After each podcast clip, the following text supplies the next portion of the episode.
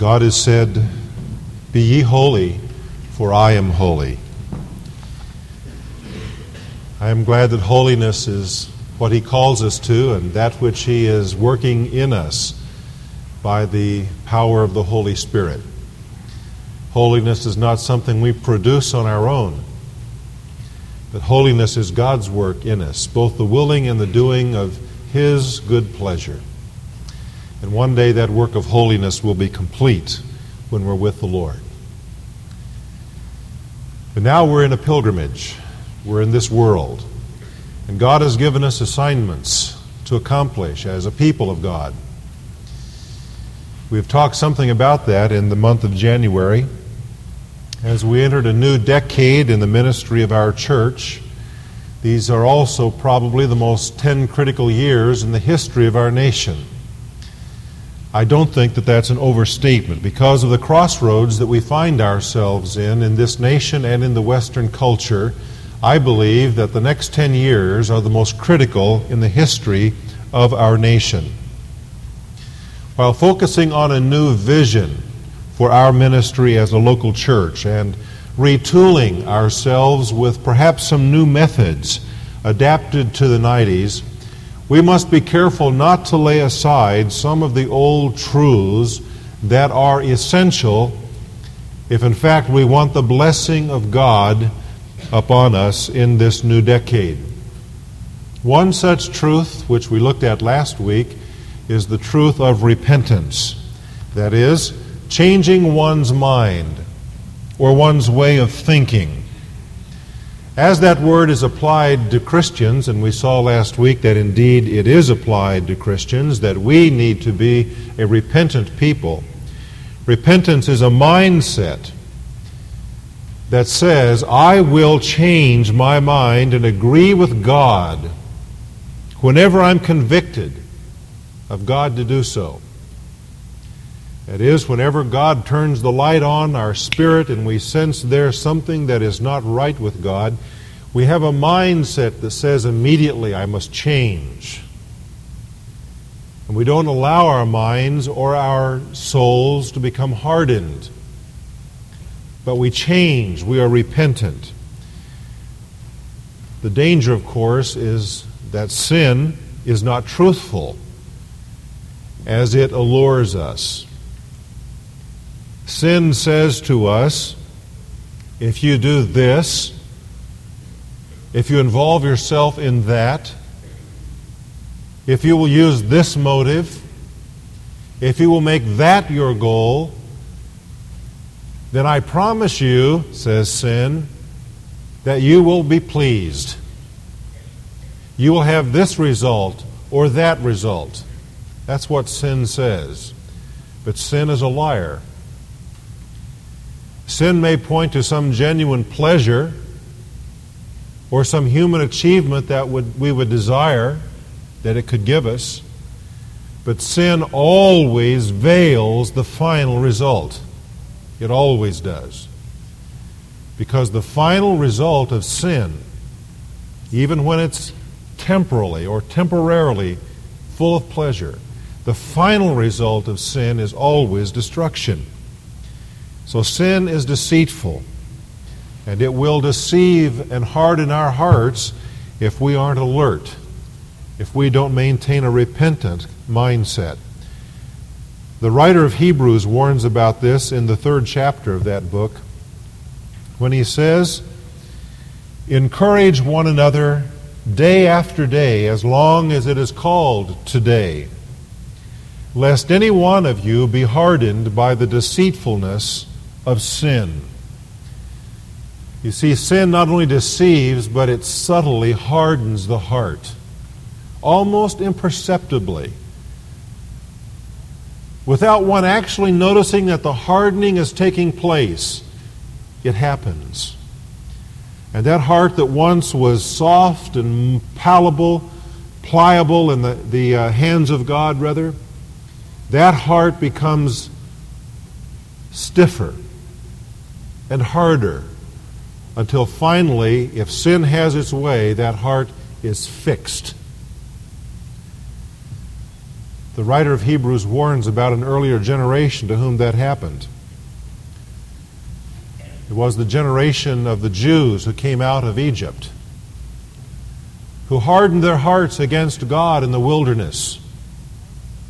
And as a result of that, God says, They shall not enter my rest. And they didn't. They died in the wilderness, not inheriting the land that God had promised to them. And so they came short because of the deceitfulness of sin. You see, sin is not a benign deviation, but sin actually is a malignant cancer that grows and drains the spiritual power from one's life. It changes the heart attitude against God and finally will bring one to destruction. James talks about this in the last chapter of his uh, epistle, the last two verses. An interesting way for him to conclude. Often the Apostle Paul, when he would write, would conclude with a benediction The grace of the Lord Jesus Christ be with you, or some other upbeat note, but, but James gives a warning. He says, My brethren, if any among you strays from the truth, now, notice, first of all, he's talking to brethren. He is not talking to unsaved people.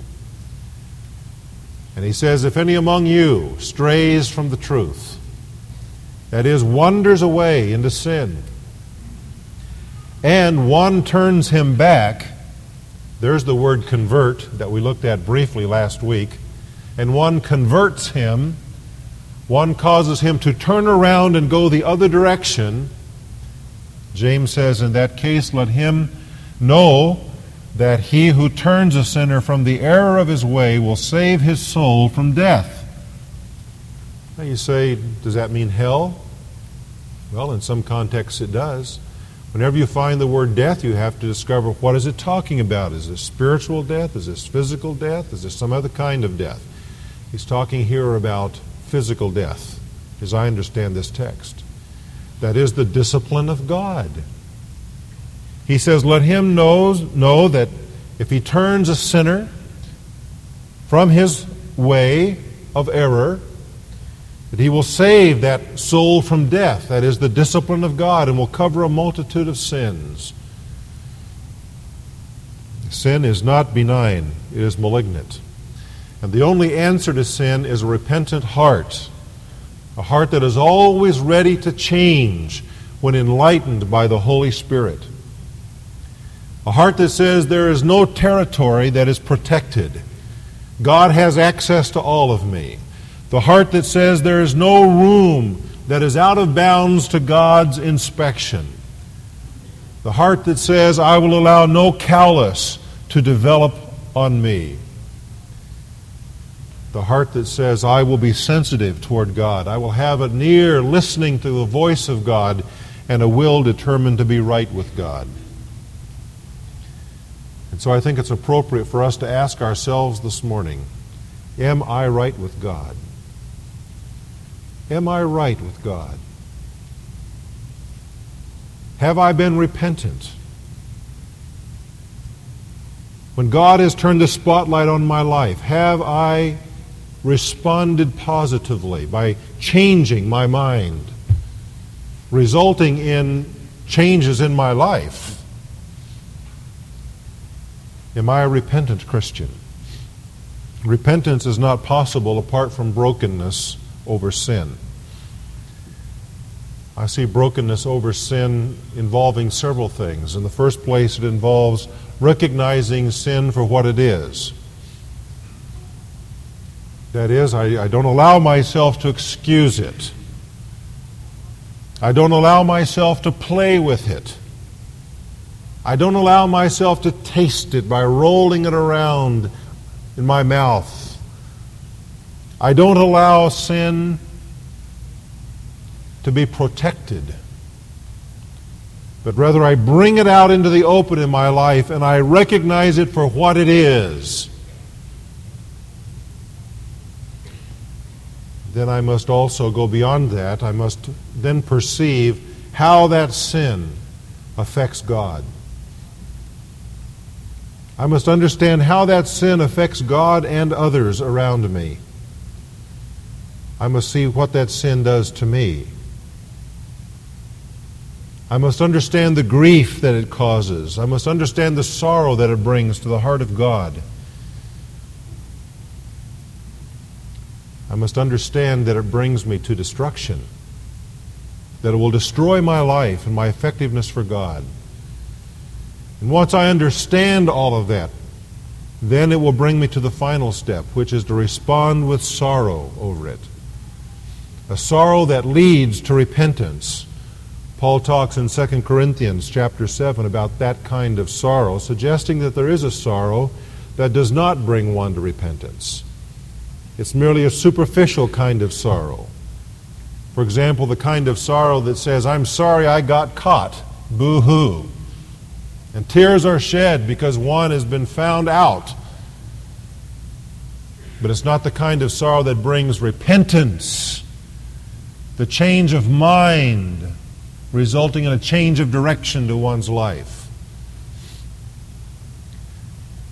I first need to recognize sin for what it is and then understand what it does to God and what it does to me and what it does to others.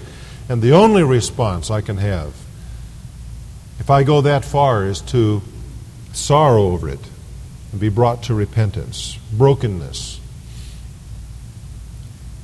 Is your heart broken over sin?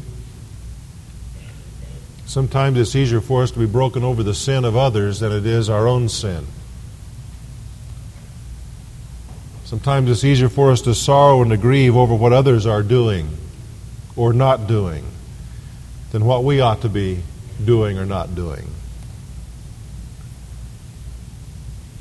as we enter a new decade, an exciting decade with lots of potential, we must also recognize that sin abounds.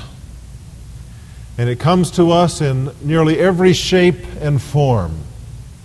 Repentance as a mindset, as a way of life, will keep us walking in the light of God and not falling into the darkness of the devil. Repentance is one of those old truths that we have to hang on to. But I want to move ahead this morning to another one.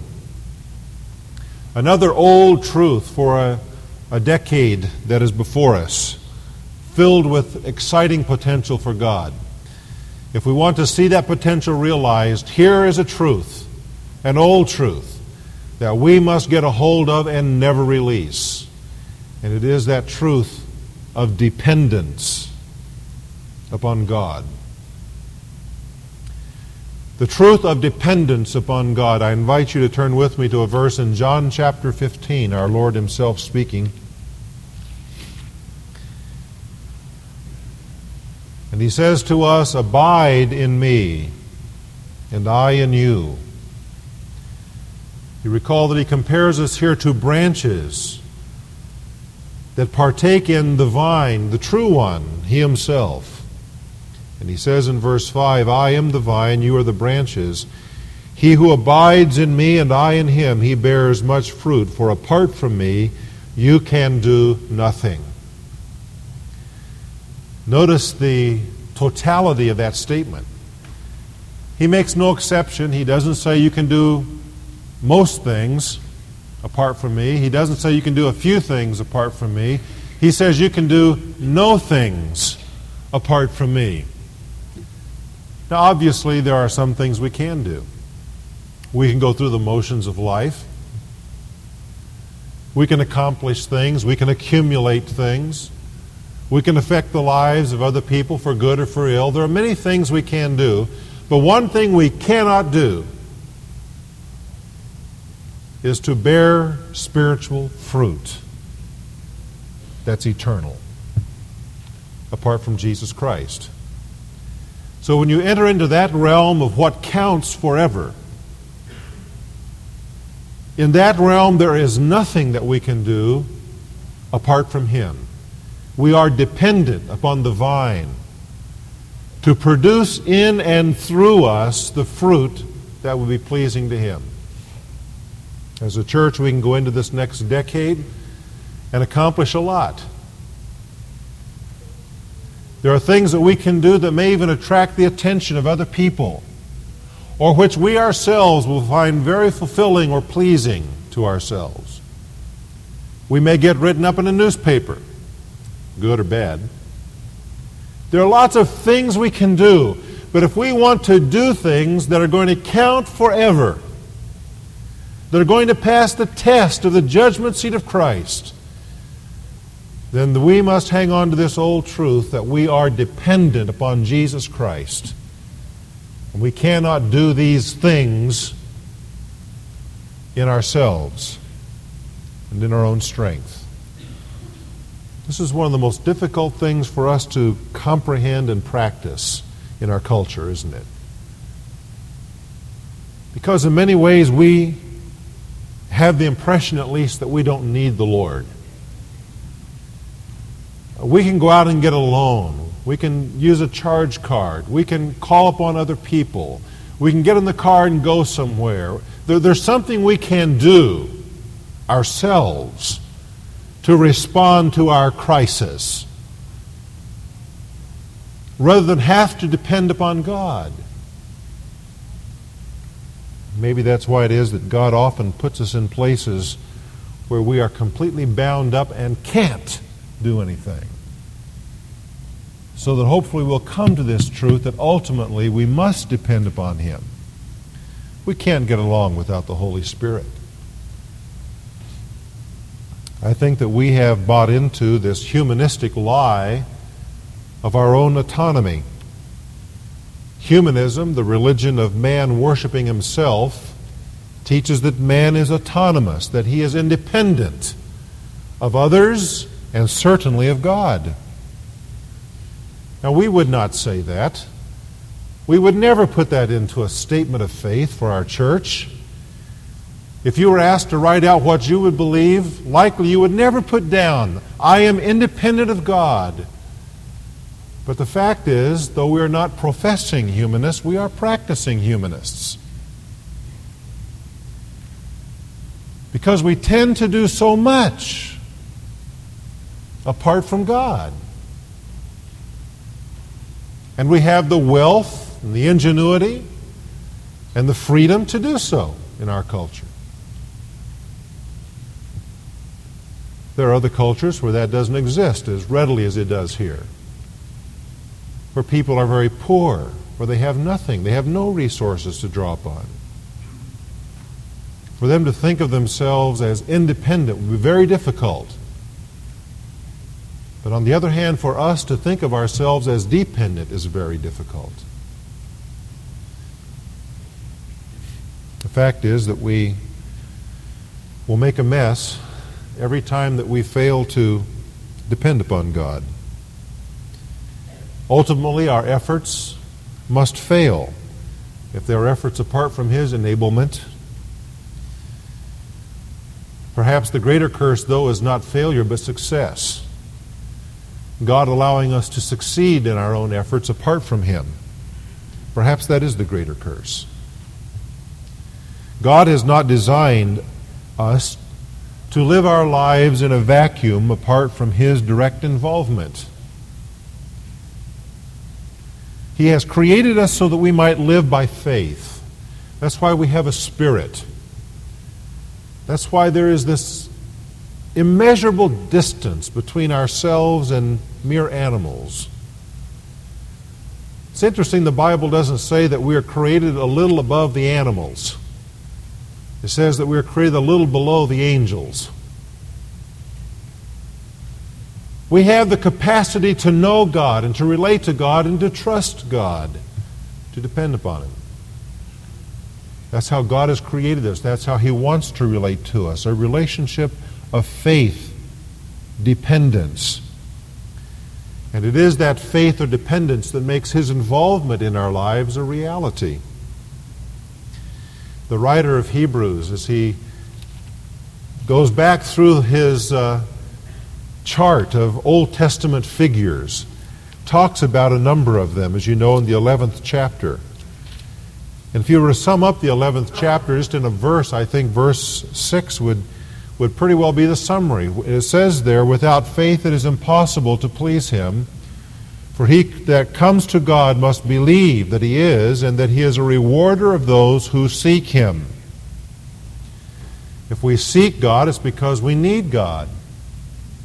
If we don't need God, we don't seek him. The seeker is one who senses his need, his dependence upon God. And the writer of Hebrews says the one who senses this dependence is one who will be rewarded by God because that dependence is faith.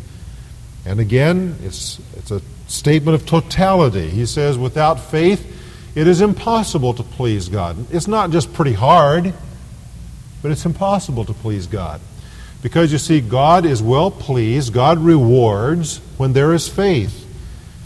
Back in verse 2, it says, For by it, faith, the men of old gained approval. In verse 39, he concludes the chapter with basically the same thought. And all these having gained approval through their faith. So, what is it that brings God's involvement in our lives, that brings God's reward to our lives? It is our attitude of dependence, our trust, our faith. We have to understand that faith is not passive. Faith is not merely saying, I won't do anything, God has to do everything. That is not faith. Faith is not an inactive mindset. But faith is hearing what God says and then taking action on the basis of that. You see, faith is active, it's potent. Faith causes us to respond in some way, it produces within us. This last week, our staff was able to get away for a day and a half retreat together. And on this occasion, we took our families. It was a wonderful experience. We went to Camp Forest Springs, which is the camp that we're cooperating with now in our, our ministry. I'm excited about that. It is a first class operation from top to bottom, side to side, is just a class operation. And uh, some of us will be there throughout this year in various kinds of activities, including family camp a little bit later on in the summer. So you'll have a chance to see it for yourself. But in the summer, you won't have the opportunity to go cross country skiing or downhill skiing or tubing, the latter of which I prefer because it's so easy. You just get on the tube and you're dragged to the top of the hill with the tow rope and then you slide down. It's so easy. Now, you take John Benham, for example, he liked to go downhill. In fact, was this your first time, John, out there on the skis? It, it looked, no, it didn't look like it. He really did well. He was coming down a hill, and it was, uh, it was a steep hill, frankly. It was pretty steep, and there was not fresh snow on it. And uh, Pastor Bartlett was just along beside him. They were skiing together, and all of a sudden, Pastor Bartlett took a left turn, real sharp left turn. And John could do nothing, and it was uh, humorous to those of us watching. I'm sure it wasn't humorous to be involved, but there were skis and legs and arms flying up into the air, and snow, and, and they lit, and John came back with an injured right arm. I was surprised to see him leading the singing this morning. But uh, I didn't go downhill. I decided to go cross country, and I got my youngest son out there, and uh, as well as some others in the family. But the two of us were together on particularly one occasion. They have several miles of trails, far too many miles. Uh, but we took a shorter path, and as we were going along, um, we'd been out about an hour by that time, and my son said to me, uh, Which way is back to camp? I said, just follow me. You see, they had signs up with arrows. So I knew where I was going. And we kept going. Five minutes went by, and my son said to me, This isn't the way back. And I panted out the words, Trust me. That's about all I could say at that point. Trust me. And uh, he did. And eventually we got back to camp. And as, as I experienced it, I thought to myself, how many times have I been out on the trail of life, not knowing for sure where I was, panting for my breath, and I've said to God, Which is the way out of here? And He said, Just follow me. A little bit later, as I get tireder and more weary, I say, This isn't the way out. And he says, Trust me. And inevitably, we got out. There's a lesson there for all of us, folks. There's an old truth that we need to get a hold of. It's the truth that we are dependent upon God. And wherein we find in ourselves that streak of independence, that stubbornness of heart, that questioning of God. We need to go back to point number one and repent. And then come back to point number two and say, Lord, I'm following. I'm trusting. Lord, I am dependent. Larnelle Harris puts it this way in one of the songs that you hear frequently these days It's not in trying, but trusting. It's not in running, but resting. It's not in wanting, but praying that we find the strength of the Lord. Maybe you're one of those of God's children today running hard you're trying your best and you want something bad. But if we want God's involvement in our lives, if we want to be rewarded by Him, then we need to trust and to rest. We need to pray. And when we do that, God delights to reward.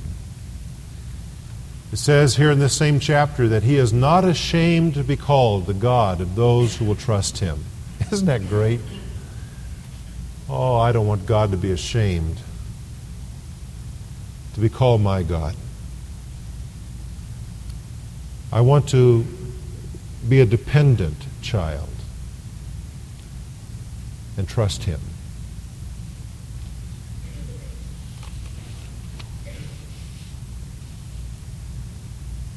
You may feel today that God is calling you to do something you can't do.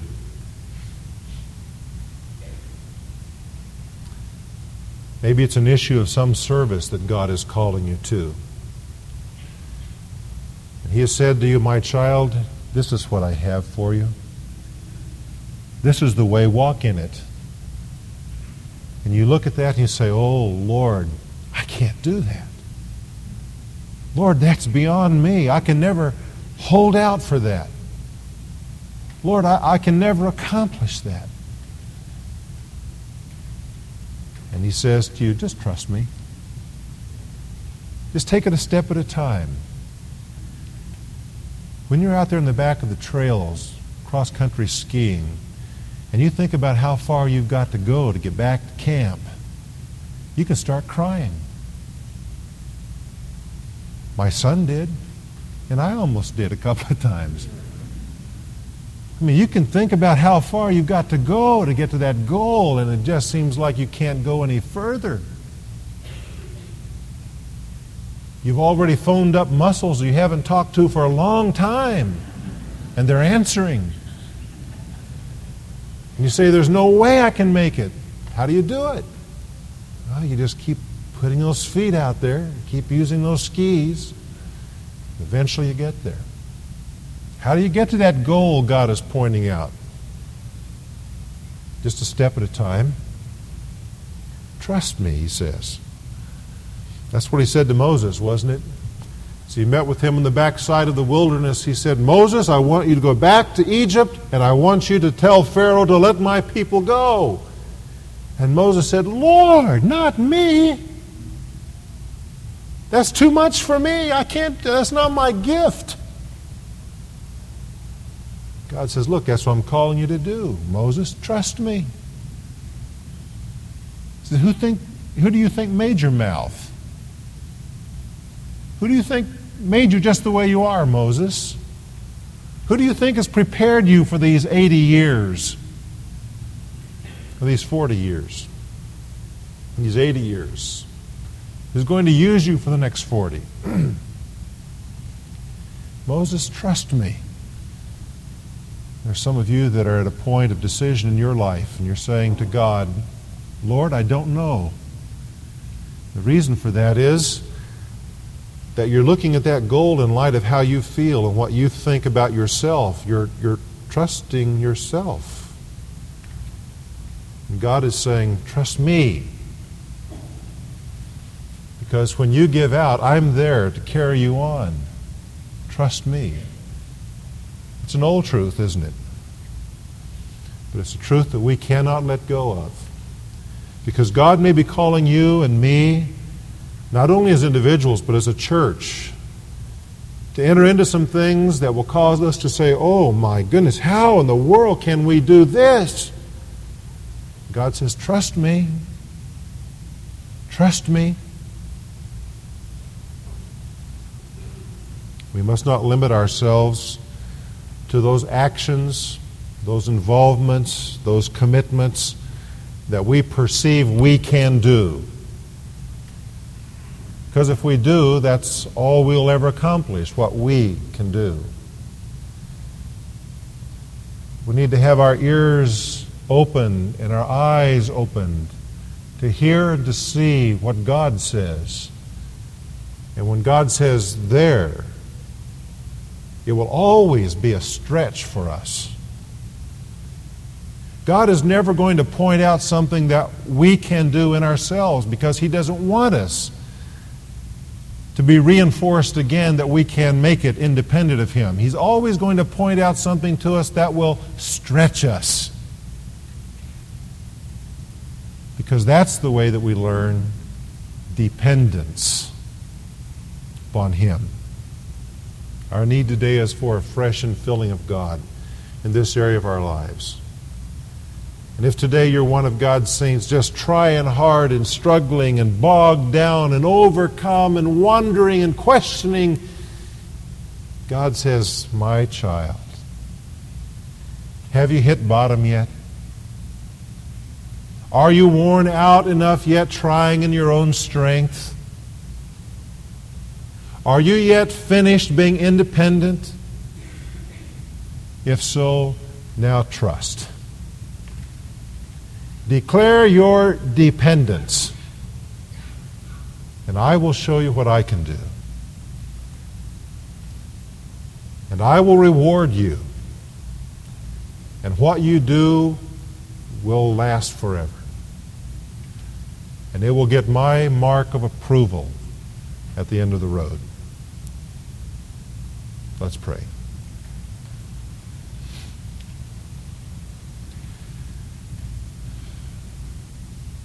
I don't know where this message from the Lord may catch you today. Maybe you are quite aware of your dependence. And you're walking by faith, not by sight. Praise God for that, my friend. But I have a hunch there are not a few of us here. We're out there on the trail, weary, and wondering how we'll ever make it back. Or God has pointed out something to us that seems so far beyond that we have a big question mark in our lives. God, do you really know what you're doing? Today it's time to say, Lord, I declare my dependence. I'm weary. I've tried. I've been running. But it's all in my strength.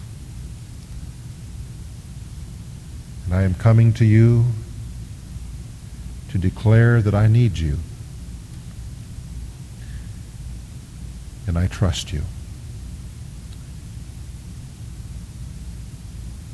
Would you do that right where you're seated? Make this old truth real in your life.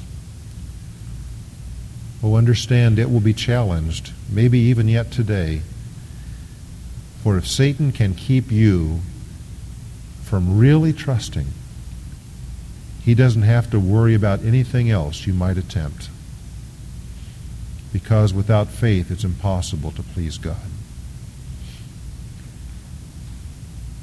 So he will try to keep faith from being active in your life.